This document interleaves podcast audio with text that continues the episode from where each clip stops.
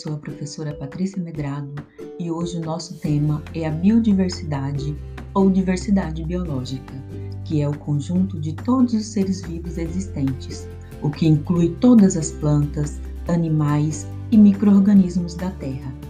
E é justamente essa diversidade e a interação entre essas diferentes espécies que torna nosso planeta tão especial.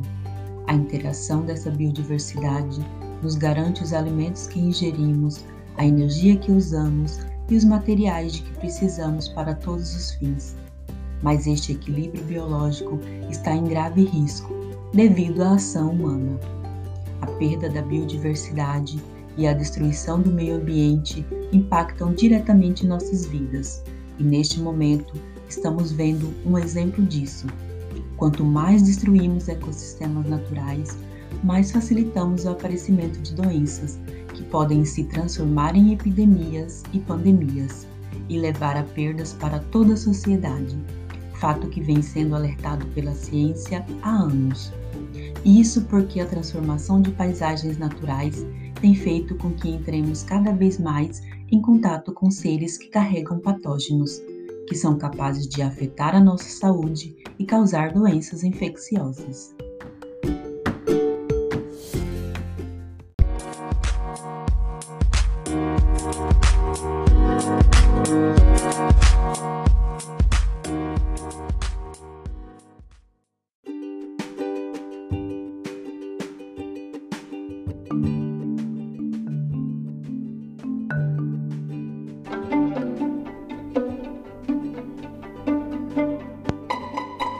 Por outro lado, uma biodiversidade forte e protegida só traz benefícios ao planeta e a nós seres humanos.